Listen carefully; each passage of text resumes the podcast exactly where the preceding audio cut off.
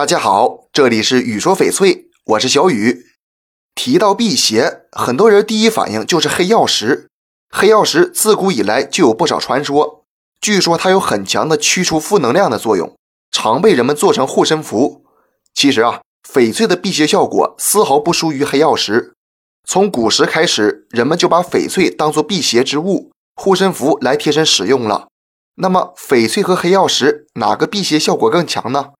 黑曜石是一种常见的黑色宝石，主要成分是二氧化硅，通常称黑色。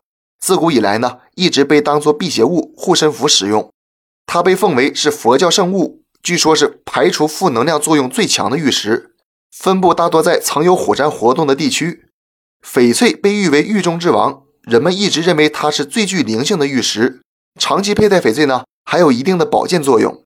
通过贴身的佩戴，可以按摩人体的穴位。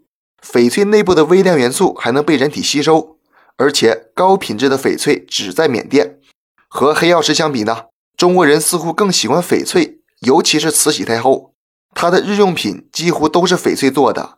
古时候啊，战事频繁，但凡家里有男丁要上战场，家人都会为他准备一件护身符，这个护身符恰恰就是翡翠。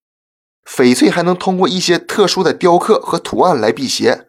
最经典的就是平安扣，其次就是葫芦，还有无事牌儿，最后就是翡翠观音和佛了。这里的佛啊，一般指弥勒佛。所以说啊，在中国从古至今，人们会更信任翡翠，而不是黑曜石。如果你也想有一件性价比高的驱邪饰品，不妨考虑一下翡翠吧。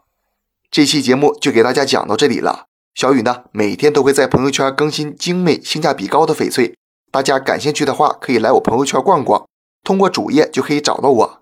那咱们就下一期再见了。